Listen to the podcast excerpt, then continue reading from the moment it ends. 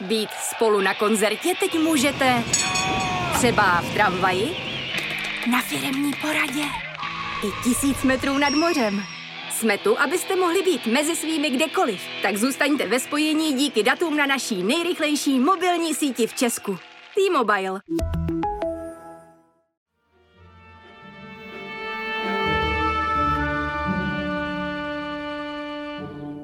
Dobrý den, vítám vás u poslechu dalšího dílu podcastu Hlas na poušti. Uh, už jsem se to snažil vysvětlit minule a předminule, uh, co ten název znamená. To znamená já sám si zvu svoje hosty, většinou moje kamarády, eh, se kterými mám buď podobný názor na svět, nebo jiný názor na svět, ale respektuju jako lidi, eh, kteří mají poměrně jasné názory a ty názory mají smysl, protože jsou podložené nějakou životní zkušeností, osobní, pracovní a podobně.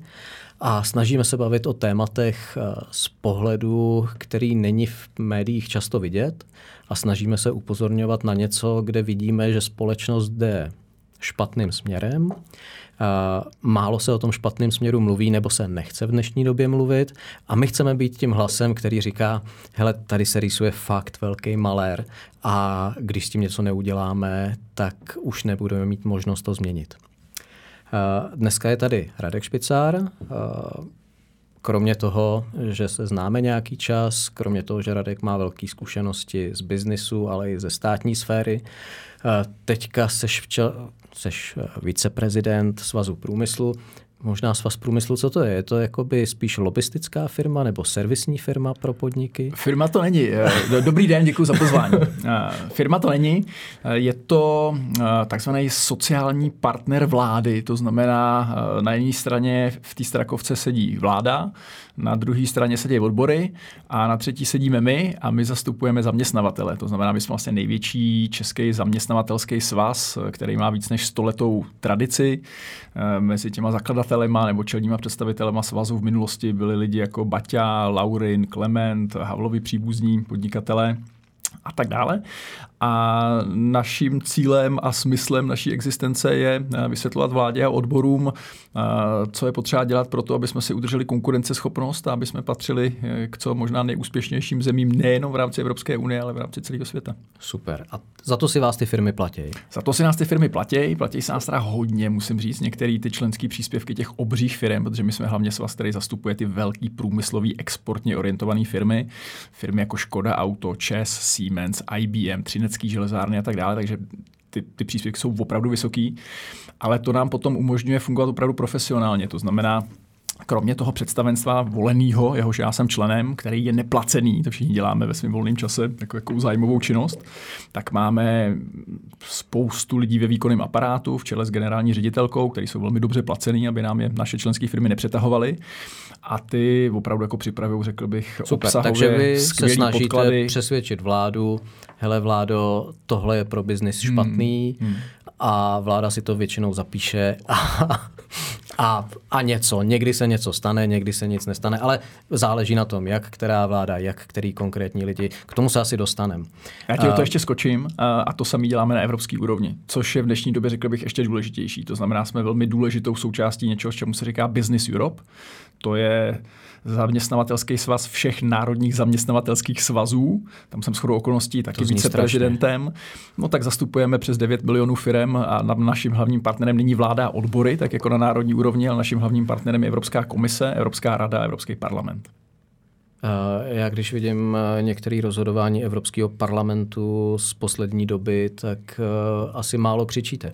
Eh, sdílím tvůj poměrně negativní postoj k Evropskému parlamentu, taky mi velmi často přijde až příliš aktivistický, ano.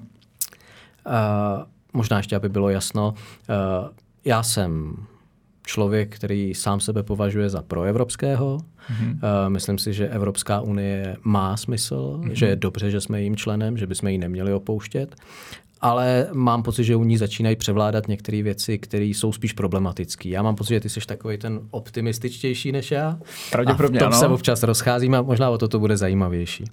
A ještě jenom v rychlosti, jestli můžu, mm-hmm. protože já jsem tě pamatuju si tě ještě ze Škodovky, mm, ze Škody jasně, Auto, teda, jasně. aby to bylo jasně řečený. Uh, jenom jestli bys ještě v rychlosti nějak řekl svůj jakoby životní příběh pracovní, aby lidi věděli, že tady nesedím s někým, kdo je teda jenom lobbysta ve volném čase? Dobře. Já jsem chtěl původně být celoživotním studentem, protože mě strašně studium bavilo, studoval jsem, dobře jsem se tím vydělával skrz různých stipendia, který jsem dostával, ale pak si pamatuju, že jeden den ve Washingtonu, kde jsem pracoval na svém PhD, v kongresové knihovně jsem dostal takový strašně intenzivní pocit, že vím teoreticky v světě je toho hrozně moc a prakticky nevím vůbec nic a rozhodl jsem se ten den, že s tím musím skončit a že musím začít dělat něco pořádného. A s chodou okolností, tak jak se mi to teda v životě docela často stává, a to nelžu, týden na to, co jsem se opravdu rozhodl, že končím s akademickým světem a chci dělat něco pořádného bez ohledu na to, co, nejlíp teda v biznesu, tak mi zavolal Martin Ján, kterýho si znáš, se kterým vlastně teďka jo. po mnoha a mnoha letech jsme zase kolegové v představenstvu Svazu průmyslu a říkal, že na mě dostal nějaký dobrý reference o nějakých společných známých a že se stal před pár dny eh, vicepremiérem pro ekonomiku a že hledá, jo, pamatuju, a že hledá lidi jo. do týmu. Jo. A já jsem říkal, hele, Nikdy jsem nechtěl být státním úředníkem. to snad bylo za Miloše Zemana? To bylo za Standy Grosse. To bylo za Standy Grosse jako premiéra, jo? jo takže Standa Gross tenkrát chtěl takovou jako vstřícnou, atraktivní pro biznisovou tvář ve vládě, kde Jasně. jich bylo málo takovýchhle tváří. A vybral Pamatuje si Martina se. Jána, super úspěšného šéfa Czech Investu a svěřil mu tuhle agendu a Martin eh, stavil úplně nový tým. A dostal na mě číslo, zavolal mi do toho Washingtonu a já jsem mu říkal, hele, eh, nechtěl jsem teda začínat eh, kariéru v reálném, eh, v reálném světě jako státní úředník, ale nikdo mi nic jiného nenabízí, tak já se teda vrátím a začnu jako státní úředník. Takže, okay, takže jsi začal, začal jsem prací na, pro stát. Přesně tak, takže první můj job byl náměstek místo předsedy vlády, v té době nej, nejmladší náměstek v historii České republiky. To byl můj první job, skvělá zkušenost. Od té doby teda musím říct, doporučuji začátek kariéry ve státní správě všem svým studentům. Potom ale jsme s Martinem eh, to vyhodnotili tak, že ty důležité věci, kterým jsme tam nastupovali, jako třeba novela uh, insolvenčního zákona, která se nám fakt povedla, uh, strategie hospodářského růstu, odečitatelná položka na vědu a výzkum a pár věcí, které jsme ještě protlačili, že už to stačilo a že ta politika opravdu už jde nějakým směrem kterým my jít nechceme. Takže Martin odešel do Škodovky jako první a já jsem tam ještě dosloužil, protože jsem byl vlastně jediný náměstek, který potřeboval předat tu agendu Martinovu hmm. nástupci a potom jsem odešel za ním. Takže jsem se Škoda auto. dostal do Škodovky, což byla druhá fantastická škola, protože všechno, co o biznisu vím, jsem se naučil tam a těžko se můžeš učit eh, intenzivněji v jiné firmě, než je Škodovka, která prostě představuje 4% HDP této země, což je absolutně jako světový fenomén. Zatím. Uh, uvidíme, co nám s tím point, udělá, jasně. co nám s tím udělá Green Deal, co nám s tím udělá čínská konkurence a Možná, možná vlastně já začnu jako takovou i uh, věcí, která mě poměrně hodně trápí. Uh, když to vemu, příchod Volkswagenu do hmm. České republiky byl ohromný zlom. V těch 90. letech Jasně, se dá jednoznačně říct... Plusovej. Jednoznačně plusový. to se shodneme. Uh, ta česká cesta privatizace, kdy se privatizovaly podniky vlastně do rukou jejich původních bolševických ředitelů, kteří neměli peníze na investice, uh, se ukázala jakoby špatná. Jedna Nepaušalizuj mála... tak moc. Jo. Jedna byly, z... byly případy, kdy se to povedlo, ale máš pravdu, Hele, že... řekni mi nějaký, kde se to fakt jako povedlo dobře. Plzeňská Škodovka, Soudek, ty jo. Kolínská Draslovka? Dobře. A je jich víc, ne, ne, nepaušalizuj, je jich víc. Vím, kam míříš, Hele, máš těch pravdu, Poldy ale Kladno, jako kdy to fakt jsou. dopadlo jako špatně, tak z tohohle pohledu si Nesmíš myslím... se koukat jenom na ty Poldovky a chemopetroly a tak dále. Je tady prostě tisíce firm, kde se to povedlo. Ale fakt. z těch sakra velkých, jako těch uh, moc pozitivních výsledků není. Jako já si myslím, okay. že příchod Volkswagenu, privatizace Škody auto do jejich rukou, tak nebyla jenom o tom, že Škodovka prostě se stala globální značkou. Mm-hmm. Do té doby to prostě byla východní značka, eh, Možná si asi taky četl ty série vtipů z Velké Británie, jakoby reklamy na Škodovku, kterých byla celá řada. Šéf Škodovky, který mě najímal, Detlef Wittich, můj absolutně nejoblíbenější šéf Škodovky, který ho kdy měla, který je jako otcem toho, co teďka Škodovka je, tak ten je sbíral, takže já mám od něj jako neuvěřitelné množství fakt dobrých vtipů na Škodovky. A ale to, co jsem chtěl říct, tím, že přišel Volkswagen, tak nejenom, že přebudoval Škodovku, ale tím, jak e, umožnil vlastně dalším českým firmám stát se tím e, no. součástí toho subdodatelského řetězce, tak tím tady strašně změnil a strašně nakopl, možná přenesl o desetiletí dopředu velkou část průmyslu. Člověče, takovýhle vhled bych od tebe, vzhledem k tomu, čím jsi se v minulosti zabýval, ani nečekal. Je to přesně tak. A ještě ti doplním o jednu věc. Eh, privatizace Škodovky změnila i přístup k zahraničním investicím. Protože vzpomeň si v 90. letech eh, Jasně. nebudeme přece prodávat české stříbro, české stříbro Němcům. No. Když nás nedobili tankama, tak nás nedobydou no. svými penězi a tak dále. A právě ten obrovský úspěch Škodovky a Volkswagenu změnil vnímání vlastně a náš přístup obecně k zahraničním investicím. Takže bylo to předlomový v mnoha ohledech. Jo, uh Bohužel v některých věcech se to nedotáhlo, takže například do dnešních dnů tenhle stát vlastní pivovar naprosto mm-hmm, nesmyslně. Uh, tenhle stát do dneška jako spravuje spoustu věcí, které by spravovat nemusel a nemusel by za ně vydávat peníze, ale to je jiný příběh. Tenhle příběh jakoby je hrozně pozitivní, uh, přinesl kromě mnoha pracovních příležitostí přinesl i to, že jsme se naučili přemýšlet západně ve spoustě věcí při mhm. řízení těch podniků. Určitě. Eh, český podnikatele, kteří založili malé firmičky, se postupně stali většíma. Dneska dodávají nejenom Volkswagenu, dodávají celým řetězcům, znám x firem. Dostali se s Volkswagenem do světa, máš Přesně tak. Dneska dělají i pro jeho konkurenci, ale prostě fungují. A ale současně jsme si vybudovali na tom automotivu poměrně velkou závislost. 4% HDP jedna firma, dělá jedna firma. Jedna firma dělá 4% Je to HDP. zdraví? Uh, pozor, uh, to je trošku kliše, že jsme příliš závislí na automotivu. My jsme jedna z nejdiverzifikovanějších ekonomik na světě, to znamená, my těch silných eh, průmyslových odvětví, který dělají velkou část ekonomiky, máme docela dost. Jo. Zkus se... nějaký jakoby lidem, kteří nežijou tímhle tím říct, v čem Elektrotechnický průmysl třeba, obrovský podíl na HDP. OK, nějaký příklad? Mm, no ško, hele, Výrobku, aby si to lidi uměli představit. Úplně kon- konkrétně automotiv dělá 10% HDP. Jasně, jo, ale v tom mě... elektru, jako, co je, jako, jasně, řekneš automotiv a každý si řekne, OK, je to Škodovka, je to jsou výrobci, Hyundai výrobci, dneska. výrobci televizí, to jsou ty Foxcony a tak dále, víš. A máš pocit, že ještě jedou? Jo, jako, jedou, ten... jedou, ale problém je tam jiný. Uh, u toho elektrotechnického průmyslu do značné míry máme problém, a nejen vlastně u něj, s přidanou hodnotou a s tím, komu vlastně patří ta výroba. Jo? To znamená, to je moje oblíbený téma, ta levná ekonomika, kdy jsme spíš to je subdodavatele. problém naší ekonomiky. Je to obecný problém naší ekonomiky, přesně tak, podle mě ten absolutně největší. A my se musíme z téhle pasti levné ekonomiky dostat, která spočívá v tom, že jsme vlastně subdodavatelé součástky s nízkou marží. Okay, tomu... A jak se z toho dostaneme? Protože tohle to. Já se k tomu dostanu. To, co teď říkáš, co to znamená. Já nejdřív to, co, vysvětlím, to, co to znamená. To, co teď říkáš mluvit. ty, to jako slyším od politiků posledních 20 let, že se z toho potřebujeme dostat. Ne, to nemáš a pravdu. Furt jsme se ne, nedostali. 20 let to není téma, když by to bylo 20 let téma, to je téma posledních pár let, že jsme ho otevřeli. A já to doplním, co to je vlastně ta levná ekonomika.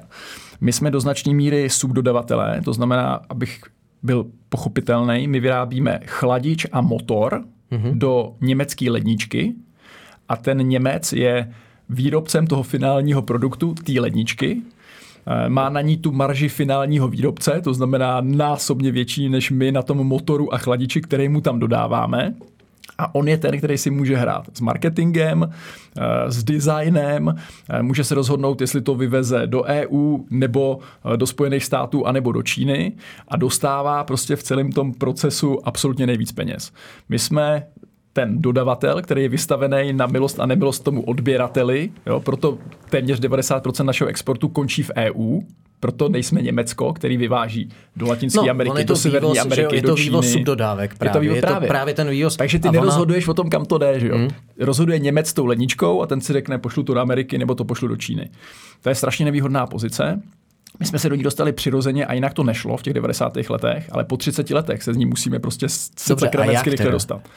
Hele, uh, my jsme na to vyhlásili celý takový, celou takovou iniciativu, která se jmenuje Druhá ekonomická transformace a myslím si, že ta teorie zatím je fakt strašně silná. Jo. Zkus to nějaké ale já. Já to, já to jako, vysvětlím. Jo, jo, to už, už jsme se to naučili. Eh, první ekonomická transformace od roku 89 do covidu byla vlastně velmi úspěšná. My jsme úspěšná země transformační. Jo. Když se podíváš na to, jak vypadala Škodovka v roce 89 a celá ekonomika a jak vypadá dneska, to je sakra úspěch. Jo. A ten transformační model byl ale postavený na několika pilířích. Na tom, že jsme tu zemi otevřeli a dramaticky, a byli jsme v tom strašně úspěšní, nalákali zahraniční kapitál. Za druhý... Občas jsme se i podbízeli v některých věcech. To zcela určitě. Jako, a nebylo to pro nás ve finále až tak výhodný. Ne všechny investice, které přišly... Správně, k tomu se pak dostanu.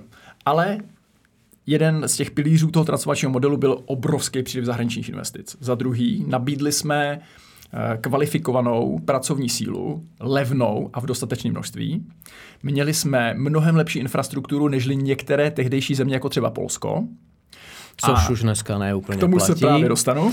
A za třetí nabídli jsme něco, čemu se říká polohová renta, to znamená opravdu jako velmi atraktivní pozici v Evropě. Když se podíváš na to, co nám zbývá z tohohle transformačního modelu po 30 letech, zjistí, že to jediné, co nám zbývá, Zeměpisná poloha. zeměpisná poloha. My jsme přišli úplně o všechno.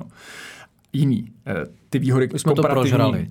Do My jsme míry. to do značné míry prožrali, ale to, co třeba mě na tom trápí a proč se o tom bavíme spolu, eh, je to, že aby si zajistil bezpečnost země, tak to není jenom o armádě, není to o bezpečnosti v ulicích, kterou zajišťuje policie, ale je to o tom, že ty lidi, kteří v té zemi jsou a uzavírají tu společenskou smlouvu s těmi politiky, který volí, takže ty lidi jsou spokojení a že se nebudou obracet prostě na lidi, kteří přicházejí často s jednoduchým řešením, eh, a ty jednoduché řešení většinou nemývají dobrý konce. A teďka, když mluvíme oba dva o tom, že spousta věcí se povedla, spousta věcí je úspěšných, já úplně nemám pocit, že si to myslí lidi, kteří bydlejí v Ústeckém kraji, na Ostravsku, v Karlovarském kraji a podobně. K tomu se pak dostanu a dokončím tu druhou ekonomickou transformaci. Ta první ekonomická transformace s tím modelem, který jsme si teďka popsali, nás dostala na úroveň, a v mnoha ohledech jsme v ekonomické výkonnosti předběhli jihu Evropy. Jo, my v ekonomické výkonnosti jsme úspěšnější než Portugalsko, Řecko, Španělsko, svýho času dokonce jsme předběhli Itálii. Ale ten transformační model neměl a nemá na to, aby jsme předhonili a začali hodně vydělávat a všichni byli spokojení, nejenom určitá část společnosti, ten, ten sever, to znamená Německo, Skandinávii, Benelux a tak dále. Na to opravdu potřebujeme druhou ekonomickou transformaci, která kvalitativně bude muset vypadat úplně jinak a ten transformační model bude muset být úplně jiný než ten první.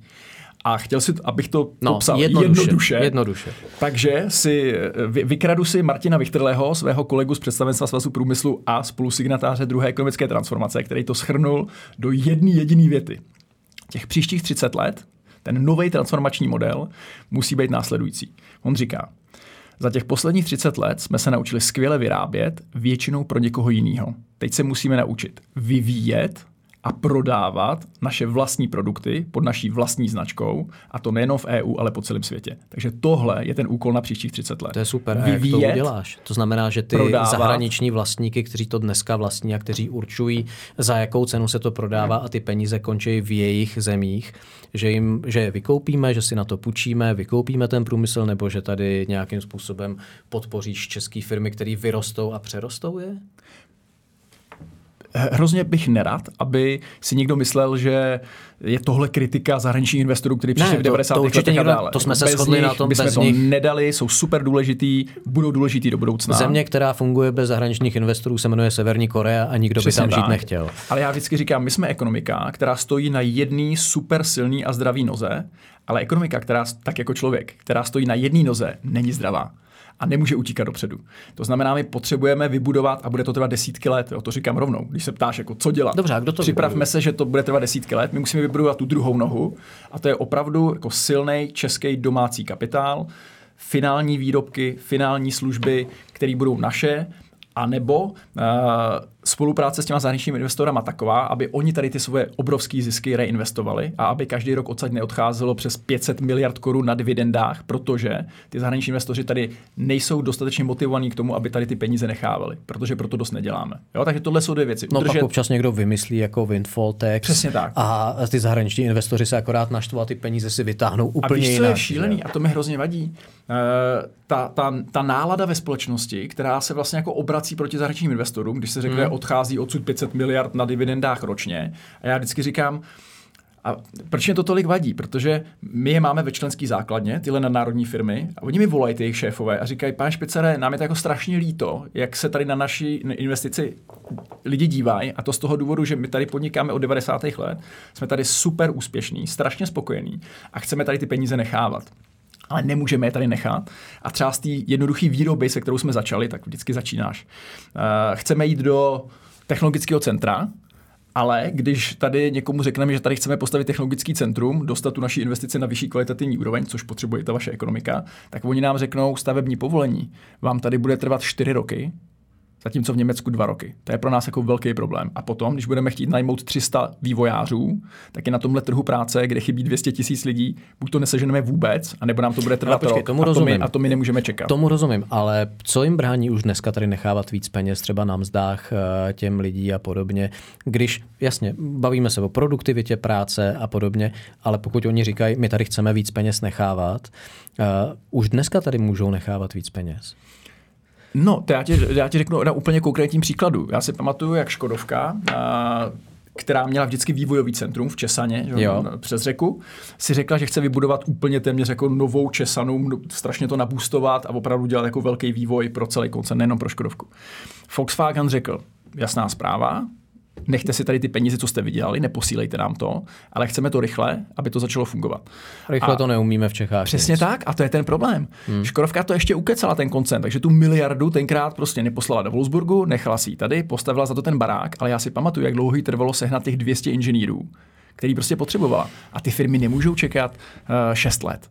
To znamená, rozumíš, ty víš, že v biznisu 6 let to jsou světelné roky. Další příklad ti dám.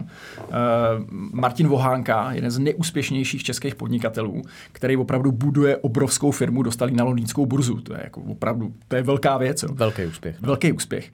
Tak potřeboval pro svůj rozvoj indického inženýra, protože někdo se skillsetem toho Inda tady prostě nebyl, nejenom v České republice, ale v Evropě.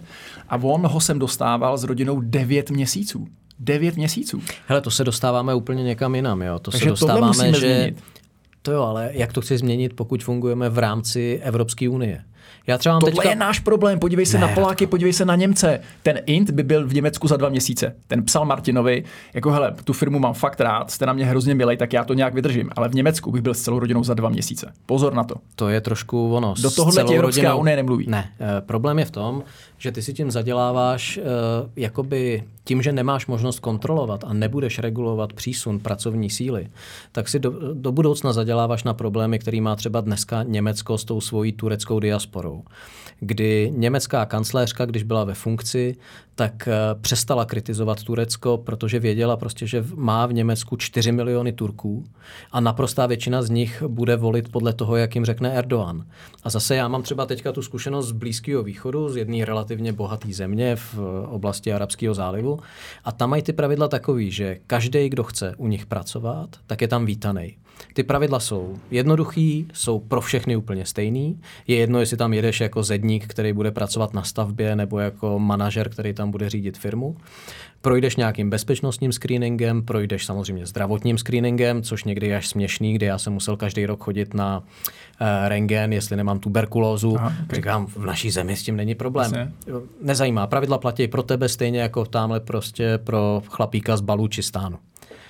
A, ale je to o tom, že ty nemáš nikdy šanci v té zemi získat občanství. Je to vždycky o tom, že tam seš na kontrakt, že oni nějakým způsobem chrání identitu té země, uh, pojišťují si bezpečnost z té země a v okamžiku, kdy ty nějakým způsobem porušíš pravidla, zákony, které tam jsou zvykem, tak prostě oni tě vemou a ty máš 24 hodin na opuštění země. A u nás je trošku problém v tom, že na jednu stranu uh, si sem pouštíme lidi bez jakýkoliv kontroly, bez ničeho.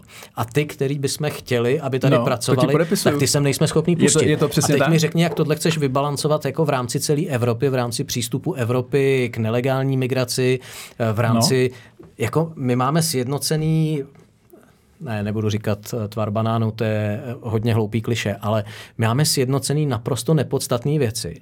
Ale třeba pravidla pro to, jak sem legálně někoho dostat na práci v rámci Evropy, No. no. sjednocený nejsou. Já s tebou a pokud souhlasím. zasedne Evropský parlament a něco vymyslí, tak z toho zase vyjde takový strašný paskvil.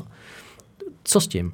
No, mě vždycky v tomhle na- napadá takový příměr. V Česku nepostavíš opravdu ani boudu za méně než 4 roky a potom jsme schopní během pár měsíců vysmáhnout sloup na staroměstském náměstí. Jo? A to je s tou migrační politikou to samý. Ty sem nedostaneš super špičkový světový talent, o který se perou všechny země, nebo ti to trvá rok. A potom máš naprostou pravdu, že se děravou prostě e, italskou a řeckou hranicí sem dostanou tisíce lidí, o kterých nevíš vůbec nic a ze kterých máme do budoucna oprávněně- si děláš problém, no. Oprávněně strach. Takže tak to je. A musíme začít na národní úrovni, protože naše migrační politika je prostě zoufalá. Je to fakt Hele, tady není kam šáhnout pevnost už Česká jako, republika. A eh, pak musíme změnit evropskou migrační politiku. Když Jo. se vrátíme teďka k pracovní síle. ty hranice, aby se sem nedostal nikdo, koho nechceme. A aby se sem trošku pozdě. Jako ne, musíme s tím prostě případů. začít, musíme s tím začít a potom si jasně ale říct, koho chceme, na základě jakých kritérií. A teďka jsem se nedávno bavil s někým, jestli jsou Češi eh, xenofobové nebo ne. Jo. A já jsem říkal, Češi nejsou xenofobové. Češ, podívejte se, jak pomáhají Češi. Jo. V každé Češi krizi. pomáhají, Češi nemají problém s Přesně ohromnýma tak. menšinama. Přesně tak, Slyšel ale Češi se tom, bojí. Češi měli problém s větnamskou Ne, menšinou. Já říkám, ne. Češi nejsou xenofobové, ale Češi mají problém a bojí se, když prostě se jim řekne, a je to pravda, že do Evropy přicházejí desetitisíce, stovky tisíc lidí, o kterých vůbec nic nevíme, nevíme, kde jsou, co jsou zač, co tady budou dělat. Takže já úplně chápu, že v takovéhle chvíli prostě mají strach a mají s tím problém, protože já s tím mám problém taky. Ale věřím, že kdyby jsme měli hranici hodnou toho jména kolem celé Evropské unie, což teda mimochodem nezvládají spíš národní státy. Ta, ta, ta, ta, ta národní struktura se jako snaží s tím něco dělat, ale jde to stuha, to s tebou Tak souhlasím. oni relativně fungovali, dokud fungovaly dublinský pravidla, že jo. Ale pak přišla Angela Merkel a řekla prostě Dublin padl, eh, Dublin už Jasně, nebude to pokračovat, chaos. my to zvládneme a udělala v tom bordel. Jo, ale Problém je v tom, že tak, jak vlastně oba dva máme Německo rádi, já Německo mám rád, mám velký obdiv k německému technickému umu, mám tam spoustu přátel, eh, ale problém je, že když občas Německo jednou za čas udělá chybu, Tak je to velká chyba, tak je to no, je to- velká je to chyba, pravda. kterou jako potom ten kontinent dlouho dává dohromady. A Češi nejvíc, jo, protože jak jsme na nich závislí, tak když oni udělají chybu, Ale my jsme Tak z reálně 90% jedna ze spolkových zemí. Jako, je ten dopad eh, stejný. Ne, jazykem, ne úplně Jo, jo. mentalitou. My mentalitou máme blíž k tomu Rakousku. Já bych řekl, že Rakušáci jsou takový lidi, kteří, eh, to jsou Češi, kteří omylem mluví německy. Ale co se týče podle mě hospodářství, geograficky my spíš patříme do toho Německa a cokoliv Němci udělají, tak na nás má úplně jiný dopad než na ty Poláky, ne? Vidě, no, absolutně. A viděli jsme to naposledy během uh, energetické, uh, energetické krize. Že? Uh, oni vsadili na levný ruský plyn, my jsme na něj vsadili s nima a když je to trefilo, tak nás to trefilo okamžitě téměř stejně. Takže Hele, tady ale Ta závislost je se nechali obrovská. ukolíbat téměř všichni ne v Evropě, pokud jde o závislost na ruském Poláci se teda opravdu ukolebat nenechali. A to, jak my jsme dostali ránu během eh, energetické krize a jak oni dostali mnohem menší, je toho součástí. Oni diverzifikovali svoje energetické zdroje Poláci mnohem víc než my. Za prvé, protože na tom byla celonárodní schoda napříč politickými stranama. A za druhý, protože věděli, že prostě na, na Rusku být takhle závislý není nic Hele, dobrýho. Polsko je trošku specifický. Jo? Polsko vlastně má v sobě zakódovanou tu historickou zkušenost tím eh, tř, postupně třikrát Rozděleným přišlo státem. jeho dělení. Jasně. Takže Poláci do dneška jako vnímají, eh, a ne jako, že by byli eh, praštěný a báli se Německa teď, ale Poláci jsou schopní plánovat skutečně obranu Polska dlouhodobě no. a oni se připravují na všechny varianty, to znamená no. nebezpečí, který může přijít jak z východu a který oni teď vnímají jako akutní, ale říkají, my nevíme, co bude za 20 let, takže oni jsou připravení na to, že se může něco stát a něco špatného přijít i ze západu. A v tomhle my jsme strašně, strašně krátkozraký jako Přesně Česká tak. republika. Zaplatili za tuhle lekci strašlivým způsobem, to by si ani nedovedeme představit, ale podívej se, jak je ta lekce pozitivní a jak je uchránila, když nic jiného, tak eh, dopadnou tak špatně jako my během energetické krize. Hele, abych neskákal z tématu na téma, zpátky k té pracovní síle. Jedna věc, že pracovní síly tady nedostatek. Fajn, zrychlíme nějaký proces, jak sem dostávat lidi zvenčí, ale aby jsme nad tím měli kontrolu a aby jsme měli jistotu, že nám ty lidi tady ve finále nemusí zůstat. Ano. Aby jsme mohli říct, porušuješ pravidla, Ano. jedeš domů Ano. A nehrajeme na hry, že prostě si v tuhle chvíli zjistil, že se identifikuješ jako jiný pohlaví a proto tady musíš zůstat, protože v tvý zemi by ti možná něco hrozilo. Nejsou ještě jiné možnosti? Tady už jako ten bazén těch nezaměstnaných, ten je úplně Jsou vybraný. jiné možnosti, jsou. Uh, nám když říká vláda, uh, souhlasíme s vámi, eh, zaměstnavatelé, že opravdu jako nedost, že fungování trhu práce, nedostatek pracovní síly je jednou z hlavních důvodů, proč jsme v podstatě jediný, který ještě nejsou na předcovidových číslech. Jo, to je taková ostuda, je to opravdu tak Fakt jsme v- tak ano, špatně? v Evropě, ano. Uh, ještě, jsme, ještě jsme se prostě Dobře, nevrátili na předcovidové čísla. Je toho strašně moc. Uh, Covid, jak, jak jsme s ním prošli, uh, vyčerpaný trh práce, uh, drahý energie, je, je, těch důvodů je obrovská, My jsme na obrovský tom hůř než Maďarsko? Jsme na tom hůř než Maďarsko. Opravdu je to jako špatný. OK, tak zpátky k těm lidem. A když se ta, když ta vláda říká, jako my víme, že máme ten problém na trhu práce, tahle vláda zrovna se s tím snaží něco dělat. Věřím, že snad nebo doufám, že ty poslední dva roky ještě něco uděláme, že bychom třeba zrychlili, zjednodušili ty migrační procesy a tak dále. A oni říkají, je to jediný řešení. A my říkáme, není to jediný řešení. Je to, je to pro, je to protikrizové řešení a je rychlý, jo, ta, ta liberalizace migrační politiky, ale potom máš opravdu systémový, důležitý řešení, který už probíhá a bude probíhat čím dál tím víc, a to je nahradit tu neexistující pracovní sílu digitalizací, automatizací a robotizací. To znamená, když jsi firma, Radku, jo. která... Hele, počkej. Jako o digitalizaci v téhle zemi mluvíme jak dlouho? S tím začal snad ještě Ivan Langer jako ministr vnitra. A taky si něco udělal, mimochodem, kdy, jo, kdy jeden z mála, jeden z mála, ať si o Ivanu Langerovi Ano. můžu myslet, co chci, tak on byl jeden z mála, kdo s tou digitalizací reálně pohl. Prostě do Společně dneška se Zdeňkem Zajíčkem, současným šéfem hospodářské komory, to se taky musí tak to já nevím, Jo, jo. ale já si pamatuju prostě, že skutečně checkpointy, Ano. prostě věci, které do dneška slouží a fungují dobře. Ale problém, jako já, když vidím dnešní digitalizační pokusy české vlády, tyjo, oni prostě přemýšlejí, že oni digitalizují, jako kdyby eh, nakládali s papírama. A takhle se digitalizovat nedá. Tak hele, souhlasím s tebou, že, třeba že strašně říct- mluvíme a málo děláme, ale řeknu ti, kdo to za nás vyřeší. Vyřeší to za nás trh. Protože ty firmy prostě nebudou mít lidi a automatizace těch provozů bude jediný řešení. To znamená, já ti to zase uvedu na konkrétním příkladu. Jak dlouho jsme mluvili o tom, že mají zaměstnavatele nabízet eh, zkrácený pracovní úvazky nebo alternativní pracovní úvazky, jak dlouho jsme mluvili o tom, že mají pracovat z domova eh, a tak dále. A nikdo to nedělal. Pak přišel COVID a všichni to začali dělat, protože museli. Takže ta situace na trhu práce nás donutí, firmy donutí k tomu, aby opravdu ty provozy automatizovaly. A už se to děje. OK, ale nedonutí ten stát k té digitalizaci. To Vždyť je věc jiná, to je věc vždyť je to jiná, zoufalství. Ale mě jde primárně o ekonomiku a o to, aby tahle země prostě vydělávala. Ale ta eh, země nemůže stát vydělávat měl jako nezávisle na tom, jak ten stát se k ní chová. Uh, může, akorát, že nikdy pak nebudeme ty nejúspěšnější země, protože ty, to, co se stalo u nás, je to, že máš privát a public, veřejný sektor a privátní. A my za těch prvních 30 let jsme ušli obrovský kus cesty v tom privátu. My opravdu jsme jako strašně dobrý na to, v jaký jsme byli v výchozí pozici. České firmy jsou famózní, Avast, největší na světě, uh, Vikov, fantastická práce, Rohlík tady dobývá Evropu a mohl bych ti Draslovka teďka změní těžařský průmysl v celém světě. My máme fakt v tom privátu jako strašně našlápnuto. Skvělí lidi jsou zmínil ten rohlík. Ne, nechci utíkat od tématu. úspěšní to, firmy, se dostane. ale ten public je, je nekonkurenceschopný, je do sebe zahleděný, je pomalej a strašně jako stahuje tu zemi dolů. A když se podíváš na ty super úspěšné země, jako je třeba Korea, tak to jsou země, kde ten public s tím privátem opravdu fungují společně, navzájem si pomáhají a vytvářejí synergie. Takže my to bez toho publiku zvládneme, tak jako jsme zvládli těch prvních 30 let, ale nikdy nebudeme šampioni. Hele, uh, zpátky k těm lidem. Uh, je šance z toho ty lidi, kteří jsou nezaměstnaní, je dostat do práce? Je to o tom, že prostě ty lidi Teď jsou my v už těch máme částech země? nezaměstnanost pod hranicí přirozené nezaměstnanosti. Proboha, tady už Takže tam nepracuje, tam Ok, už ty nepra- jsi říkal, tady že nepracuje tahle jenom někdo, kdo vláda- fakt nechce, kdo se tomu brání zuby nechty.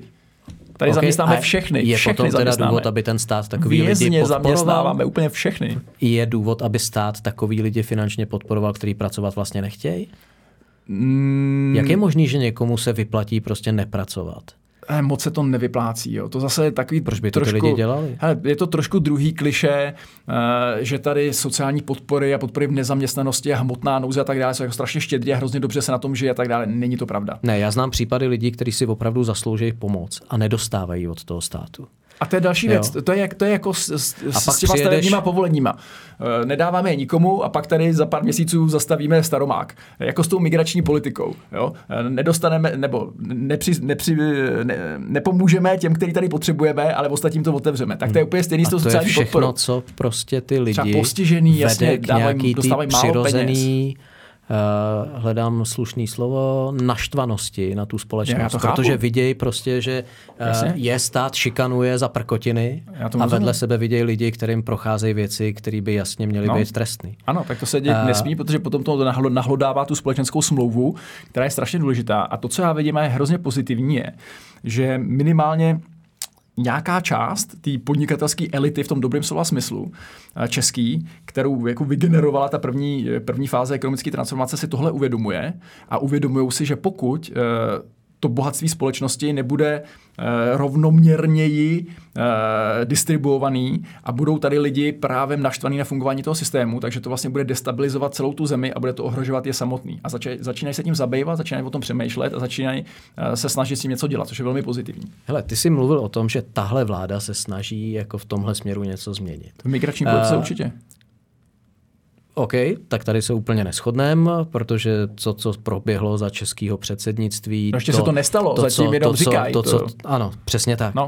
Uh, tahle vláda uh, na kterou se všichni těšili, včetně mě, že podle toho, co slibovali, prostě co říkali před volbama, tak jedna z věcí, která tam byla, že proběhne debyrokratizace hmm. téhle společnosti. Hmm. Že dojde eh, ke rušení skutečně zbytečných úřadů, který hmm. společnost jenom zatěžují.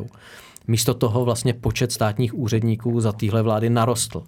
Já jsem eh, měl možnost vidět eh, proslov premiéra, ty jsi tam asi na té akci byl, kde se mluvilo o tom, jak z nás bude křižovatka. Mm-hmm. Trochu se toho děsím. Naposledy Edvard Beneš plánoval, jak budeme most, most mezi východem a západem. Skončilo to tak, že jsme se stali guberní prostě východu, Sovětského svazu. Křižovatka taky není úplně něco, čím by člověk chtěl být. Fajn. Ten jeho proslov byl skvělý. Byl Petr dobrý. Fiala je podle všeho slušný člověk. Tak si myslím. Tenhle proslov bych čekal od něj uh, před dvouma rokama, když ta jeho vláda přišla. Taky bych ho ocenil před dvouma rokama, no? V tuhle chvíli to jsou prostě kliše a s prominutím keci. Protože to, co mohli předvést, něco z toho tahle vláda, tak se zatím jako nestalo nic.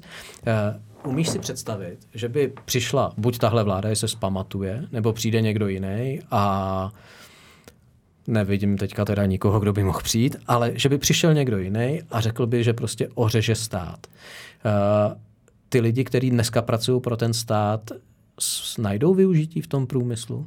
Okamžitě, to za prvé, uh, protože ten gap, ta, ta, ten nedostatek pracovníků je tak obrovský, že i kdyby jsme se třeba my dostali do, do hospodářské krize opravdu vážný, jakože teďka na to nejsme dobře, ale do opravdu vážný, tak ta poptávka po pracovní síle je tak obrovská, že bychom ji absorbovali a politici by vlastně skrz zvýšenou nezaměstnanost vůbec neviděli, že ten průmysl nebo ta ekonomika je na tom fakt špatně. Kolik lidí potřebuje český 200, průmysl? 200, Hele, Teď v tuhle chvíli. Tam je to rozhodně jako ve vyšších desítkách tisíců okamžitě. Jako a to jsou řeknu, že Škodovce, profese nebo ne, manažerský? Absolutně napříč. napříč. No. To znamená od modrých límečků až po ty bílý. Škodovka potřebuje prostě opravdu tisíce vývojářů, softwarových inženýrů, protože dnešní auto to není hardware, Jasně. V tom tradičním slova smyslu, to je baterka software. Jo. Takže jestli má Škodovka to dát a Volkswagen, potřebujeme, potřebujeme dohnat Teslu prostě ve vývoji toho softwaru, potřebujeme dohnat ty Korejce a Číňany v těch baterkách a tak dále. Nemáme ty lidi tady. Jo. Takže tohle potřebujeme a zároveň je tady prostě ale eh, stále zaměstnáno spoustu lidí ve stavebnictví, kde potřebuješ i ty modré límečky. Takže bohužel jde to napříč od těch opravdu nízkokvalifikovaných až po ty uh, vysoce kvalifikovaný. To je náš Každý rok potřebujeme problém. desítky tisíc lidí na pracovní. Určitě ale náš odhad je, že na tom trhu práce chybí mezi 200 až 300 tisíc lidmi. Komplet. To je obrovský číslo. A nejsme v tom sami. Němci mají to samý. Eh, Poláci taky. Ale oni v to, jsou v tom jako akčnější a chytřejší. To znamená, že se podíváš na poslední reformu migrační politiky v Německu, ty, to je tak liberální, že jsme zůstali jsme koukat, jako co, oni, co oni jsou schopní udělat pro to, aby měli na svém trhu práce dostatek lidí. Poláci to samý. Fajn. Uh, lidi jsme asi probrali. Tam, jestli tě napadá něco, co nepadlo, ne, ne, ne. Asi, asi není nic. Uh, možná jedna si... věc, možná jedna věc. My když o tomhle mluvíme, že ta ekonomika si pomůže sama, protože k tomu bude dotlačená, ne nějakýma řečma politiků a to, co nám slíbí nebo neslíbí, ale fakt jako brutálním tlakem trhu, si když nemáš eh, v té automobilce těch 10 tisíc lidí na té výrobní lince, tak to musí robotizovat tu výrobní linku. Takže to se stane. Ale často za námi lidi chodí a říkají, že my máme strašný strach, že tak, jak se ten průmysl, který, my jsme nejprůmyslovější ekonomika v celé EU, jo, ten průmysl dělá přes 30% HDP, tak oni nám říkají, ty lidi, máme strašný strach, že když nás začnete propouštět, takže mi vlastně, že to bude špatně pro tu ekonomiku, že se tady zvedne nezaměstnanost, že to stát neutáhne na těch dávkách, že vy pro nás nevytvoříte nový pracovní příležitosti a tak dále, což není pravda. Já bych hrozně rád, aby speciálně politici, protože ty mají na společnost největší vliv, říkali, že tohle nebude znamenat ta čtvrtá průmyslová revoluce. To, co se stane, je následující. My za prvé ty provozy opravdu zdigitalizujeme, zautomatizujeme a, a zrobotizujeme, protože musíme, protože ty lidi tady nejsou. Takže za prvé to jenom sníží to obrovské množství chybějících lidí, to je první věc. A za druhý, my, my nahradíme ty pracovní místa, které v tuhle chvíli, kterých máme hrozně moc, a které jsou který nevyžadují téměř žádnou kvalifikaci, který jsou špatně placený a jsou fyzicky nároční. Ty půjdou pryč. Na tom nemůžeme absolutně postavit naší konkurenceschopnost v budoucnu. A my všechny ty lidi, kteří z těchto blbých pracovních míst prodavačka v krámě, nebudou prodavačky v krámě. A to je fakt blbá práce podle mě. Nikdy jsem ji nedělal a myslím, že není dobře placená a není pěkná. My ty lidi nevyhodíme, tak jako je nevyhazují ty supermarkety.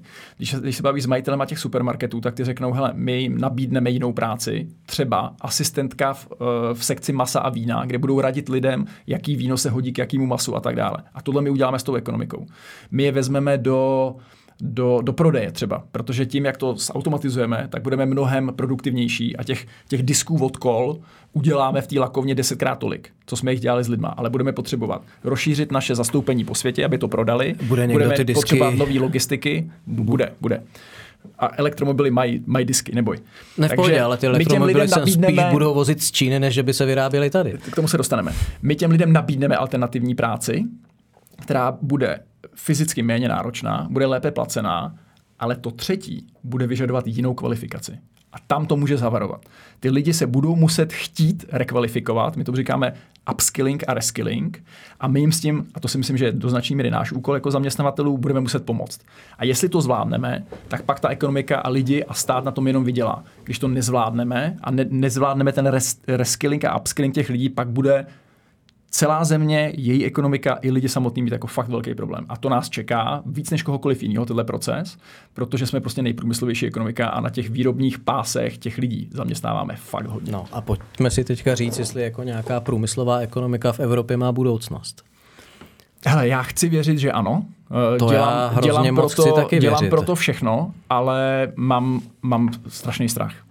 Uh, protože když se podíváš třeba na ceny energií, podíváš se na ceny energií v eh, části světa, kterou ty znáš tisíckrát líp než já a víš, co tam dělají, na čem tam pracují, čpavek, cena plynu, prostě vodík. A jaký mají uh, volný disponibilní zdroje k tomu, aby to mohli budovat. Přesně jak tak. si nesvazují, jak si nesvazují ruce a nohy nesmyslama typu ESG uh,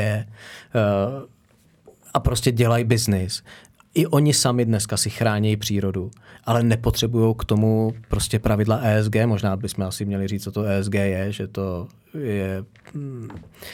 Víceméně byrokratická záležitost, která nutí firmy, aby deklarovali to, jak přispívají k ochraně životního prostředí, menšin, ať už etnických, tak sexuálních a podobně. A víceméně mě to čím dál tím víc připomíná to, co jsem zažil jako 15-letý kluk, když padl bolševik, kdy sice jsme všichni chodili něco deklarovat do prvomájových průvodů, ale nikdo tomu ve finále nevěřil, ale protože se to chtělo, tak to lidi dělali. Ale tady už to není jenom o tom, že uh, lidi něco deklarují na venek a něco jiného si myslejí uvnitř. A možná čím je větší ten tlak na ty lidi, aby deklarovali uh, věci, se kterými úplně vnitřně nesouhlasí, je víc ten režim štve. Ale je to o tom, že to přece devastuje průmysl. Dneska ty chceš rozvíjet třeba chemický průmysl. Nebudu teďka mluvit o zbrojním, aby to nevypadalo, že za ně lobuju. Ale prostě ty potřebuješ my dva, jak tady sedíme, každý z nás, jsme pochodující schluk chemických sloučenin. Eh, bez chemie ten život možný není. Eh, sami jsme si na něm udělali závislost jako lidstvo a neustále ji prohlubujeme. Jenže my v Evropě dneska nejsme schopní nic z toho vybudovat. Neprojdeš díky ESG ti na to nepůjčí banka peníze. Hmm. Pokud si seženeš peníze jinde, neprojdeš EU, aby ti to dovolili vybudovat. Neprojdeš hmm. pravidlama REACH a podobně. Hmm. Máš pocit, že my ještě Evropa jeden čas říkala, jak budeme tou ekonomikou služeb. Mm-hmm. Jenže jako služby v případě krize je úplně to první, co škrtáš. To už změnila, teď se chce re- reindustrializovat. Ale navážu Hele, na to, navážu to je na jako, to, že co... chce zničit industrii, nebo... ne, ne, ne, navážu na to, co říkáš. Jo. Takže za prvé, když vidím, co se děje v této části světa, kde si teďka v posledních letech strávil hodně času, a nejenom to, eh, podívám se, co se děje ve Spojených státech, kde to taky dobře znáš. A vidím, kolik nás tady, jako ještě furt dost industriálně zaměřený kontinent, stojí plyn uh, a elektřina, tak to víš, že mám o průmysl strach protože to je tak obrovské, a k tomu připočítáš emisní povolenky, to, jak fungují, kdo si je všechno může koupit, jak se s tím dá, jak se s tím dá obchodovat, to, spekulovat a tak dále. To je takový biznis. Je to jako drsný, no, přesně tak. Já jsem teďka někde mm, někde v zahraničí na takový jako velice příjemný destinaci potkal člověka, který je miliardář eurový jenom díky tomu, jak tiskne emisní povolenky. To je dost šílený. A tadyhle spekulace, to, že to, že to ne, není jenom pro ty firmy, které si to platí, nejde ne, to na ty modernizační vlastně opatření. To je, měna. to je dost jo, šílený. To, to... Ano, s tím má taky já velký problém. Takže, a nedá ano, se tady jako zavelet, hele, zpátky na stromy. Já prostě... doufám, že se něco stane, protože tohle opravdu jako moc udržitelný není. Jo. Ale uh, mám strach o průmysl v Evropě. To říkám úplně otevřeně. A mám strach o automobilový průmysl, uh, vzhledem k tomu, co se děje. Mám strach o chemický průmysl a prostě snažím se dělat opravdu, co můžu, protože nejvíc může dělat člověk, když se do toho jako opře sám a, a nebude jak apelovat na někoho jiného a tak dále, začne sekra sám prostě něco dělat. Tak se snažím jak na národní úrovni, tak na té evropské na tohle upozorňovat a něco pro to dělat, protože nám deindustrializace opravdu hrozí a myslím si, že to není nic dobrýho. A jestli lidi nechápali, proč to není nic dobrýho, tak já doufám, že to pochopili během covidové krize, během energetické krize, kdy, kdy to, že jsme si odsaď vyhnali farmac, výrobu farmaceutického průmyslu, znamená, že kdyby Čína zautočila na Tajván, zopakoval se scénář Rusko-Ukrajina, tak ne, že nám tady možná v zimě bude zima, tak jako nám mohla být během energetické krize, kdyby, kdyby jsme to nezvládli, my bychom tady neměli léky. Prostě ne, 90% lékových substancí je Čína. Nemusí ani Čína vlítnout na Tajvan. Ono stačí, že prostě se zasekne loď v Suezkém průplavu. Tak, nebo tak. Jako my jsme dneska tak zranitelní. Právě. A to není dobře. Ale nebylo by spíš lepší místo deindustrializace řešit deglobalizaci, minimálně v nějakých rizikových segmentech. Tak, no, aby to jsme... se děje. To se děje. Začalo to, a já ti řeknu, jak to začalo. Jo. Spousta lidí si myslí, že lokalizace a deglobalizace, která opravdu teďka nabývá na síle, je uh, COVID, no, nebo to, to, že to byl ten hlavní spouštěč, nebo válka na Ukrajině a tak dále. Není to pravda. Já, já ten trend sleduju už mnoho let a on začal tím, kdy vlastně se přestávalo vyplácet, investovat v zahraničí, tak jako v těch 80. 90. letech. Protože proč jsme posílali Evropu, výrobu do Číny? Protože prostě dělali za misku rejže. levnější, přesně Ale tak. dneska už Číňan přesně, nechce misku rejže. Přesně že? tak. Dneska opravdu zaměstnat v Šanghaji anglicky mluvícího vysokoškoláka tě vyjde na stejný peníze, možná dokonce víc, a mít tam ještě fluktuaci navíc, eh, než v České republice. Takže prodlažila se tam pracovní síla a to, jak jsme začali najíždět na tu čtvrtou průmyslovou revoluci, digitalizovat, automatizovat a robotizovat ty provozy, tak to znamená, že vlastně my ty lidi už ani tolik nepotřebujeme. Takže to byl jeden z prvních impulsů, kdy se ty investice vidím, začaly vracet zpátky. Já Potom vidím, COVID, že se nevrací úplně. Já třeba když mluvím si... s lidma z amerického biznisu, tak no, oni se říkají, nevracejí do Evropy, víš, oni se vracejí. No, oni říkají, my se stěhujeme do Číny a do Větnamu. Um, pardon, my se stěhujeme z Číny a stěhujeme se do Větnamu a do Indie. Máš pravdu. A no. neopakujeme jakoby stejnou chybu, jakou jsme udělali s Čínou, že de facto toho... my jim dáme naše know-how, my jim dáme naše peníze, naučíme je něco dělat a pak jsme na nich závislí? Máš pravdu, že hodně toho končí Větnam, Indie, Spojené státy, ale i do Evropy to hodně přichází, byť my, my děláme málo pro to, aby přicházelo. Migrační procesy, drahý, drahá elektřina, eh, málo lidí na trhu práce, jo? takže ten problém, co má Česká republika vůči Evropě, má Evropa vůči zbytku světa. Jo? Ale tohle je trend, který se děje. Covid ho znásobil, protože si zjistil, že opravdu ti zastaví loď eh, nebo zavřou tam ty výrobny v Číně a jsi úplně vyřízený. A dodělala to, dodělala to Ukrajina, kdy prostě zase se narušily ty dodavatelské řetězce tak, že každému došlo, že ta jejich dílka globální je opravdu to opravdu znamená zranitelnost. Jo. Takže firmy teďka velmi významně přemýšlejí o tom, jak zkracovat ty dodavatelské řetězce, brát si tu výrobu zpátky do Evropy, do Spojených států a tak dále. A to, co já vidím za takový světový megatrend, je, že se vlastně ten svět rozděluje na dvě části. Na demokratické země s tržní ekonomikou, který spolu začínají obchodovat čím dál tím víc na ten decoupling s těma totalitníma autoritářskýma zeměma, eh, kde je sice semi volný uh, trh, ale s velkýma uh, ingerencema té politiky. A ten třetí svět, který Indie, která vlastně neříká, my patříme ani tam, ani tam, jsme dostatečně silní a chceme si to hrát úplně jako sami na sebe. A oba dva ty póly se snaží získat si eh, silnou pozici a spojence v té třetí skupince. Takže tohle já vidím, tak kdybys po mně chtěl, abych teďka namaloval takovou opravdu globální mapu politicko-bezpečnostně hospodářsko-ekonomických vztahů, že se děje. Jo? Že opravdu ta Evropa začíná hodně, uh, hodně spolupracovat Radku, já vidím, že ty Číňani jako fakt uvažují mnohem s větším přesahem než my. No jo, a že jsou schopní ty věci let dotahovat. starší civilizací. Podívej se, jak to jo? dopadlo se solárníma panelama. No jasně. Ty vznikly tady. Ty nejlepší solární panely se dělaly v Německu. Já jsem Dneska viděl, se v já jsem Německu viděl nevyrábí nic. První solární panel vymyšlený tím Němcem. V Německu na univerzitě byl na Expo v Dubaji. Nevím, jestli jsi to viděl. V tom německém pavilonu oni přivezli ten první panílek, který Němci udělali. Mně a stačilo, já- Expo Dubai, mně stačilo vidět český pavilon, eh, kde se mě Emiráťani ptali, říkali, hele, eh, Česká republika, jsme byli v tom pavilonu jako eh,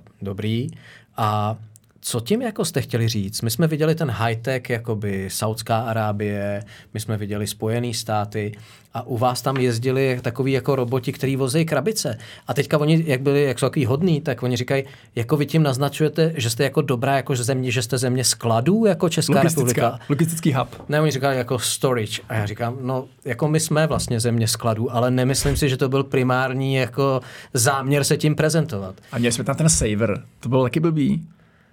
Hele, když to funguje, tak je to dobrý. No. No. Otázka, jak Je často to, to, dobrý. funguje. A bylo to oceněný jako nej, nejlepší snad inovace na celém Ale já expu. k těm expům, když jsem pár těch exp viděl, no. Já si myslím, že tahle země potřebuje peníze na úplně jiné věci, než jet Ale zpátky není do to expa. špatný, není to špatný. Nechci utíkat, Dobře. nechci utíkat. Hele, zpátky k průmyslu. Uh, Čína vyrábí dneska solární panely a dominuje v tom světu. Mm-hmm. Dělá k tomu i všechny ty střídače, já nevím, co všechno k tomu. Jasně, ještě je to tak. V telekomunikacích teďka tady byla největší firma na výrobu větrných turbín, nějaká dánská, tuším, ještě do Loňska. Teď je třetí, eh, první dvě největší jsou z Číny. Protože prostě Číňan ví, že když vidí nějaký segment, který je podle něj zajímavý, tak ho prostě zadotuje. Zatímco v EU my občas teda dotujeme věci, u kterých ti zůstává rozum stát. Evropská unie dotuje organizace, které chtějí, aby jsme nerostli. Jo, na, na ty posíláme peníze. Eh, dotujeme činnost lidí, kteří chtějí, aby se tady nestavily železnice a silnice. Ale uh, ten Číňan dokáže jako si říct, tohle je pro mě strategický, tímhle směrem jdu hmm. a opravdu zatím jde. Hmm. Já teďka nevím, v kterém roce to bylo, jak Evropa přijala to usnesení uh, 20. sjezdu, eh, že do nějakého roku budeme nejkonkurenceschopnější. a eko- předeženeme Ano. Spojené státy a budeme nejkonkurenceschopnější ekonomika na světě. Ano, to si Hele, taky pamatuju. To už asi jsme zapomněli, ne, tohle heslo. K tomu už asi nikdo nehlásí. Já myslím, že budeme rádi, když budeme dohánět teďka, než předhánět. A, a jak to bylo? To se říkalo nějak za bolševika, ne? Eh, Doženeme, předeženeme, pak bylo, uh, budeme držet eh, směr a pak... Já si to moc já jsem mladší než ty. Jo, příští rok je mi 50, začíná to být znát, i ta paměť už vynechává. Hele, uh, Čína, uh, soláry, vítr, elektroauta. Já si pamatuju, že když chtěli automobilky vyrábět auta v Číně, tak ten požadavek čínské strany byl naprosto striktní. Uh, 51% prostě bude mít čínský partner, vy nás pustíte k veškerému know-how hmm. a pokud chcete ty auta dovážet, OK, ale my vám napaříme prostě 200% clo, možná i víc, to svýho času bylo. Uh, proč my teď neuděláme to samé, když Číňani nás válcují s elektroautama v Evropě? Proč mi neřekneme, chcete sem vozit auta? Fajn, 300% clo. Chcete je tady vyrábět? Uh, tady jsou automobilky, budou vaši partneři, koukejte jim dát know-how. Začnu odzadu. Eh, poslouchal jsi eh, von der Leyen a její proslov? Uh, Že se musíme podívat Já jsem jí na zažil- já ne- jsem jí- nedovolenou veřejnou podporu Já jsem jí zažil čínský jako- vládě vůči čínským automobilkám. já jsem ji zažil jako ministrině obrany Německa od té doby. Já nechci slyšet nic od téhle paní. Víš, co si myslím? Já jsem byl taky její velký kritik, ale myslím si, že ona je lepší předsedkyně Evropské komise, než byla ministrině obrany. Mezi námi teda. Ona byla tak špatná ministrině obrany, že to zase že není takový zázrak. komise. Dobře, dobře. Hele, Eh, Já jsem fajn, k ní méně eh, kritický, než jsem byl, když nastoupila, teda musím říct. Opravdu. No dobře, a reálně teda? Třeba během covidové krize si myslím, že odvedla docela dobrou práci a že třeba jestli na tom někdo opravdu viděl, tak jsou to Češi. Jo. Společný nákup vakcín, jejich společná distribuce v jeden moment po celé Evropě, to je něco, co já do dneška považuji za jedno z největších plusů a největších jako výhod našeho členství v Evropské unii. Protože kdyby to nebylo takhle federativně v celé EU, tak nás Němci přeplatili a vakcíny měli o několik měsíců dřív než my. Jo.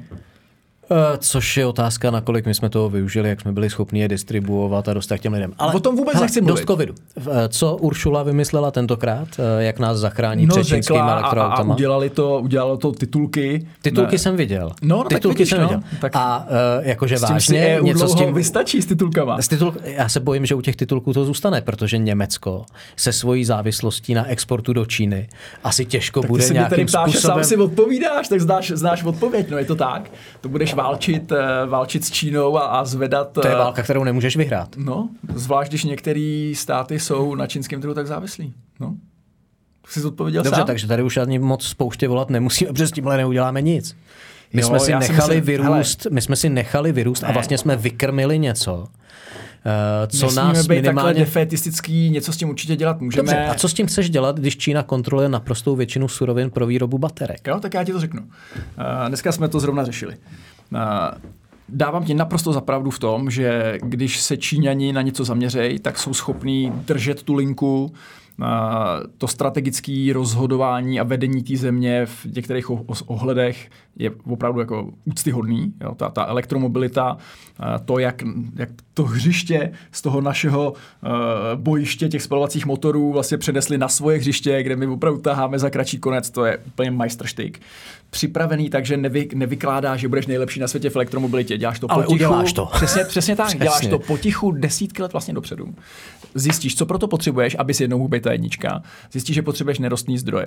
Jestli máš je vlastní, tak si je tam hýčkáš jestli je nemáš, tak si to ošéfuješ v zahraničí, jako to udělali oni. A nemáš žádný skrupule, Přesně. že když si to v té Africe koupíš, tak z toho uděláš malou Čínu. Což je Václav a neřešíš Havel, jako jejich práva a jejich pocity. Což je Václav Havel, který vždycky říkal, že demokracie pro ty, kteří to myslí vážně, je strašný problém a strašně jim svazuje ruce a ty, kteří to prostě je úplně jedno, tak ty, ty vedou. Takže ano, Čína bezkrupulózně se dostane k těm surovinovým zdrojům, který potřebuješ, chceš být jedničkou v této nové technologii. Potom samozřejmě v klidu si vypěstuješ ty národní šampiony, že jo? Protože ty musíš prostě mít ty, ten ekosystém dodavatelský. Zvlášť máš ještě ty hloupí lidi ze západu, kterým řekneš, koukejte nám, dá to know-how a oni ve vidině toho zisku ti ho dají, že jo? To je, to je další věc, oni ti dokonce, já, já to dokončím, ty, ty, jsem překvapen, že to znáš, jo? protože to je opravdu desítky let stará historie, ale takhle to začalo. Že jo? Ty Číňani opravdu tenkrát řekli, ano, přijďte k nám, my vám dáme tu miliardu a půl zákazníků, ale nebudete to vlastnit, ty firmy. Jo? Bude to, jak přesně jak si říkal. To už dneska tolik neplatí. Neplatí, oni to mění, jasně. 51% budeme my, eh, ten zbytek budete vy. Tím to začalo. Druhá věc byla, já to sleduju leta, protože to je fascinující, jo, jak oni si s tím hráli. Druhá věc byla uh, lokalizace. To znamená, když už tady budeme vyrábět, tak to nebude tak, že v Malý Boleslavi budeme zaměstnávat lidi, aby vyrobili tu sedačku a vy pak ji pošlete do Šanghaje a my tam namontujeme do toho auta. Ne, budete to lokalizovat. Vy nám pomůžete vybudovat ten domácí čínský dodavatelský průmysl. To znamená, budete lokalizovat ty dodávky. Takže my jsme jim vybudovali ty ekosystémy dodavatelský Potom, když už viděli, že, eh, že přichází elektromobily, tak řekli dobře, abyste je tady mohli prodávat, chceme IP rights, přesně jak si, jak si říkal, to know-how, prostě to duševní vlastnictví, jinak to tady prodávat nebudete, takže jsme to tam, některý jo, některý ne, ale hodně z nich to tam prostě takhle poslali. A poslední věc, a to bylo, to bylo myslím, jako už opravdu konec, pomůžete nám vybudovat domácí čínský značky. Že? Takže v těch joint venturech my jsme jim vlastně pomohli vybudovat a dostat na trh domácí čínský značky, který za pár let nás, nás budou prostě připravovat o zákazníky v Evropě a po celém světě. Takže takhle my jsme jako... Dá se tomu zabránit? Hele, Stalo se. Jo. Neudělal, tuhle chybu neudělal jenom automotiv, to udělalo spoustu jiných branží. Tomu rozumím. Dá se nějak zabránit tomu, aby za 20 let tady prostě jezdili Škodovky, Volkswageny. Víš jak, víš, jak tomu chci zabránit? Chci tomu zabránit tak, že budeme mít konkurenceschopný auta. Ale to bude teda se sakramensky to těžké. asi ale my dva nevyřešíme. No, my dva určitě ne, ale já doufám, že teda to nějak zvládnou ty evropské automobilky a že opravdu dokážou ten software dělat špičkově, dokážou tady dělat ty baterky z vlastních surovin a tak dále. A tím vlastně odpovídám na to tvoje, můžeme s tím vůbec něco dělat, když mají Číňani ty suroviny, eh, když mají to know-how a tak dále. Já ti řeknu, co můžeme dělat, fakt na konkrétním příkladu. Jo. Ta, už jsem ji tady několikrát zmiňoval, ta draslovka koupila technologii, inovaci neuvěřitelnou, patentovou z Austrálie, která jim umožňuje nahradit při těžbě vzácných kovů kyanit glicínem. Glicín je normálně food supplement. Jestli Jasně. posiluješ, prostě znáš glicín. To je recyklovatelná, netoxická věc. Oni jsou schopní těžit měď, nikl uh, pomocí glicínu. Jo, to je opravdu jako téměř zelený proces. My máme obrovský zásoby těchto nerostných zdrojů. Super, ale ty narazíš Španělsko, ne na to, Finsko, že ti to nepovolej Švédsko. kvůli technologii, ale máš problém v Čechách, že ti to nepovolej, protože lidi prostě nesmíš kopnout lokality, do jasně. země. Tak ale počkej, jako pojď, pojď, pojď to rozplejtat. Evropská firma, shodou okolností česká, dokáže na Green Dealu vydělat, protože má technologii, díky který můžeš opravdu nahradit ty čujárny toxický, kterýma se to v minulosti těžilo opravdu jako téměř zelenou technologií. Takže tohle je důležitá věc. Máme ty zdroje. Máme je ve Finsku, máme je ve Švédsku, tak je pojď těžit. A Evropská komise dokonce tomu pomohla, asi to znáš, Critical Raw Materials Act, který říká, máme obrovský problém tím, že dovážíme všechno ze zemí, který navíc se nebojí to proti nám využít. Jasně. Pojďme to těžit doma a dala to dokonce... zase přišlo jako počkej, ne, deklarativní- ne, počkej, počkej. Dala dokonce závazný procenta, kolik my musíme vytěžit na domácí půdě těch nerostných zdrojů, který potřebujeme právě pro fotovoltaiku a elektromobily a kolik musíme těch surovin zpracovat na území Evropské unie. Že to je deklaratorní cíl, který Evropská unie vždycky vyhlásí a pak se nic nestane, máš naprostou pravdu. Pak narážíš na národní legislativu, na naše předpisy, na Souhlasím. možnost, že se tě tady může každý do Ale každého se mě, řízení můžeme s tím něco dělat? Tak já ti říkám, že můžeme. Že ta možnost tady je. Máme tu technologii, máme ty suroviny. Jestli to neuděláme, tak opravdu pán Bůh s náma. Jako. Fakt. No, Protože tu šanci dětma. máme. Hele, ano. ještě se zeptám poslední věc, ať to neprotahujem, i když si myslím, že bychom mohli ještě vykládat eh, hodiny a hodiny a tak nechci, aby to ještě eh, přestalo lidi bavit. To mě napadlo teď a možná je to úplná blbost. Eh, My jsme dotáhli vývoj klasického spalovacího motoru, Téměř myslím si, že ano. na prostý vrchol. Eh, Jsme v tom dobrý. Furt si myslím, že jsme v tom lepší než Číňani. Eh, Jsme v tom nejlepší na světě, to- proto museli to hřiště přenést My z máme- toho, kde jsme vyhrávali někam úplně jinam. My máme dnes, no, sakra, kdo to přenese, jako. My máme eh, perfektně zmáknutý zásobování energií pro tyhle ty auta. Máme sítě čerpacích stanic, rafinerií. Ropa nedojde ještě strašně dlouho. Eh, jasně, ochrana přírody. Já jsem poslední, kdo by spochybňoval změny klimatu, kdo by spochybňoval eh, změny, ke kterým v přírodě dochází. Eh, Víc než skoro eh, CO2 v ovzduší mě spíš trápí plasty ve vodě a podobně. Viděl jsem v Indii, Souhlasím. viděl jsem v Africe na vlastní oči, co všechno se hrne. Každý den možná tisíce tun plastů naprosto brutálně my do máme v moře. těle všichni? Co my všichni dneska máme v těle, co to způsobuje s plodností souhlasím. jakoby dalších Přesně. generací. A my jsme se upnuli prostě k tomu fetiši CO2. A likvidujeme jednu z mála věcí, kterou ještě v Evropě umíme líp než ve zbytku světa. Eh, Když se podíváme na to, kde jsme, kam ekonomicky jdeme, že prostě snad nenajdeš v Evropě, nevím, kromě Norska, možná ještě dvou výjimek, zemi, která by neměla uh, dluhovou, dluhový rozpočet. Není prostě v tuhle chvíli uh, rozumnější si říct, hele, fajn, uh, elektromobil jednoho dne tady bude, mm-hmm. možná tady bude něco úplně jiného než elektromobil, mm-hmm. ale zatím je to ten spalovací motor. Pojďme ubrat, protože skutečně osobní auta se spalovacím motorem nejsou to, co přispívá zásadně k CO2. Je šance ještě tohle změnit, nebo prostě už... Uh, Je šance, je šance. Eh, I Evropská komise, když to studuješ detailně, tak má rok 2029 jako rok, kdy si řekneme... No, ale pak máš pošuky v Europarlamentu, který včera schválili no. speciální daň na letenky. Takže prostě spousta lidí, kteří byli zvyklí třeba zaletět do Egypta, Hele. do Turecka, už se tam v životě nepodívají, protože ty ceny letenek vystřelej. My si volíme do Europarlamentu naše lidi. Tam žádný eh, demokratický deficit není, tak jako je možná někde jinde v komisi a tak dále, kde se vždycky objeví někdo, koho jsme ani neznali. Uh, kandidují do Evropského parlamentu. A, a začni, začni se tam chovat racionálně než ty, co tam jsou. Jako každý z nás tím může něco udělat. Ten Europarlament je náš. To je v obrázek, to je zrcadlo té společnosti. To je strašný zrcadlo. No, ale takový opravdu je. Takže jestli to chceš změnit, tak, tak Okay. do toho. Je šance třeba i lobistickým tlakem organizací, no. jako je váš svaz průmyslu, dosáhnout toho, že tady trošku přibrzdíme a řekneme prostě i třeba v rámci toho sociálního smíru, protože ne každý člověk v téhle zemi bude mít peníze na to, aby si koupil elektroauto, aby jsme tenhle proces nějakým způsobem zpomalili? Protože on není přirozený. Že jo? Je nutný si říct, že v minulosti všichni ti řeknou, taky nejezdíš na koni. No jasně, jenže i ten sedlák, který toho koně měl, tak toho koně měl, dokud se mu to vyplatilo. to tak, no. v okamžiku, tak. kdy prostě zjistil, no. že jeho soused sedlák má traktor prostě na petrolej mm-hmm. a že ten traktor nemusí ráno chodit eh, mu měnit hnůj, dávat mu vodu, dávat mu krmení mm-hmm. a tak k tomu přešel. A tohle mám pocit, že tenhle přechod, kterým procházíme teď my, to je poprvé, kdy procházíme takhle násilně něčím, mm-hmm. aniž by to bylo podložené skutečně v, eh, vývojem té technologie. Přitom začalo to normálně, když Elon Musk začal dělat svoje, tehdy předělával, co Roadster. to bylo, Lotusy No, Roadster udělal, no. na ty elektrické auta, tak prostě byla tady skupina lidí, která si to kupovala. Jasně. Takže ono by to jakoby přirozeně, pokud by se ta technologie by Já to jsem došlo. přesvědčený, Ale no. tohle Já- já je si myslím, brutální to- jako, jo, jo. a mám pocit stále, že je to chyba. Je šance, vidíš ty šanci uh, nějakým úsilím tohle minimálně aspoň zpomalit, tak aby jsme si nezničili úplně průmysl, nezničili jsme si sociální vazby mezi lidma, nevyhnali ty lidi do ulic, protože jim brutálně ořežeme mobilitu? Já souhlasím s tím, že eh, je to technologie, která je atraktivní a má co nabídnout.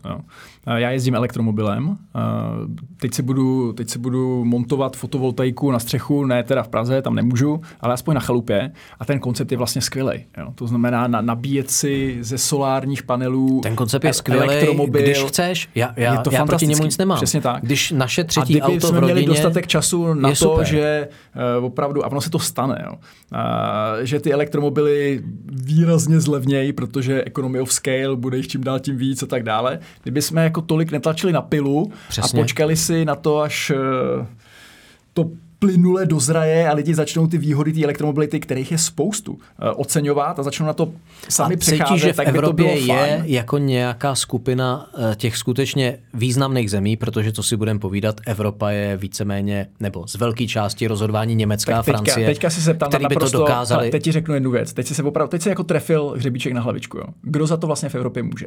Jestli je to šílený parlament, nebo Evropská komise, a nebo národní státy. A víš, kdo to je? Typni si. Jsou to silný národní státy. Národní státy. Ty si to už asi nepamatuješ, ale když byl Andrej Babiš premiérem, tak se velmi často pouštěl kriticky do Evropské komise. A já jsem veřejně, jsem byl pryč, no. a já jsem veřejně řekl, že to není dobrý, protože jestli za český národní zájmy v minulosti někdo kopal, tak to nebyly ostatní členské státy, byla to Evropská komise. Vzpomeň si, když jsme vstoupili do Unie, kdo byl proti tomu, aby Češi mohli pracovat v Německu a v Rakousku. Komise říkala, sakra, volný trh pracovních sil, okamžitě ty Čechy puste do Evropy. A bylo nám to predplatný. Nepustili je do Německa. Protože to zablokovali přesně hmm. tak, velký členský státy. Takhle to začalo. A já jsem, já jsem tomu premiérovi prostě veřejně jsem řekl, komise kope za nás, ta kope za Evropu jako celek. A ty evropský zájmy jsou velmi často totožní s českými národníma zájmama. Naopak, ty partikulární zájmy těch národních států, ty jdou proti nám. Ty nechtějí pustit ty Čechy na ten svůj pracovní trh. Počkej, kam mířím. Já jsem, já jsem v té době dělal, dělal ve Škodovce. Eh, Moje, moje zadání bylo zpomalit nástup elektromobility, zracionalizovat ten proces. Takže jsem to sledoval velmi pečlivě. Ta směrnice, která to všechno zavinila, to, co tady teďka řešíme, tu Evropská komise navrhla přísně ty limity, které který vlastně nutějí automobilky přecházet na čistou mobilitu. Bylo to přísný od komise, ale bylo to zvládnutelné. Dostalo se to na radu a tam se z toho stal vlastně jako asi ideologie, politikum a dostali se do hry termíny a limity, které už byly vlastně jako nereální, který, nebo oni jsou reální, ale ničí toto industry. A víš, který státy... Jsou reální, ale Počkej, na víš, který státy nejvíc? Francie. Francie. To byla normálně Francie. Protože tenkrát Macron kdo? chtěl, uká- Macron chtěl ukázat francouzům, voličům svým zeleným, že prostě oni to zvládnou, oni měli ty malý auta, takže pro ně ty limity byly jako líp splnitelné než pro ty velký a tak dále, plus Skandinávie. Takže státy to velmi výrazně přitvrdili a to už jsme viděli v té industrii, že je zle, že to bude fakt Hele, jako ta těžký. poslední třeba a ta poslední norma... fáze, promiň, Europarlament. byl parlament, hmm. kde už se Euro to dostalo 7 někam a- úplně, to jsme říkali jako, tak tohle bude fakt zlý. Takže hrozně pozor na to, co je vlastně Evropa a kdo tam kope za naše zájmy a koho je potřeba podporovat a kde je potřeba být opravdu opatrný. Takže když se bavíme o elektromobilitě dneska... a CO2, tak to byly národní státy, ty s tím začaly, ty to dostali někam, kde fakt nám to dělá všem problémy a parlament ten už to zase úplně poslal někam. Jako. Takže když chceme dneska uh, před něčím varovat a říct, běžte to řešit, tak uh, asi se shodneme na tom, uh, běžte volit k eurovolbám. Absolutně. Tam možná se vaše budoucnost ovlivňuje víc než v těch volbách do českého parlamentu. No jasně, když se podíváš na to, hele, náš parlament ten už vlastně jenom jako transponuje to, co přichází z Bruselu. Tam jo. je opravdu 70% jo. vlastně jenom trošku změníš a odmáváš to, co přichází z Bruselu. Jestli chceš, aby to přežila Česká republika a aby to díky tomu, že přežijou národní státy, přežila celá Evropa, začni prostě v Europarlamentu, bav se s Evropskou komisí, dělej něco ve svém národním státu, aby potom na té radě podporovala ta vláda smysluplný věci, ne nějaký ideologický nesmysl a tak dále. Tohle je ta cesta. OK, takže kdo nás posloucháte, běžte volit, běžte volit někoho, kdo má šanci se tam dostat a kdo projevuje nějaký to záchvěvy zdravýho rozumu. Přesně tak. Hradku, díky moc, že jsi přišel. Díky za pozvání. A myslím si, že asi máme pár témat, který bychom měli ještě probrat. Díky.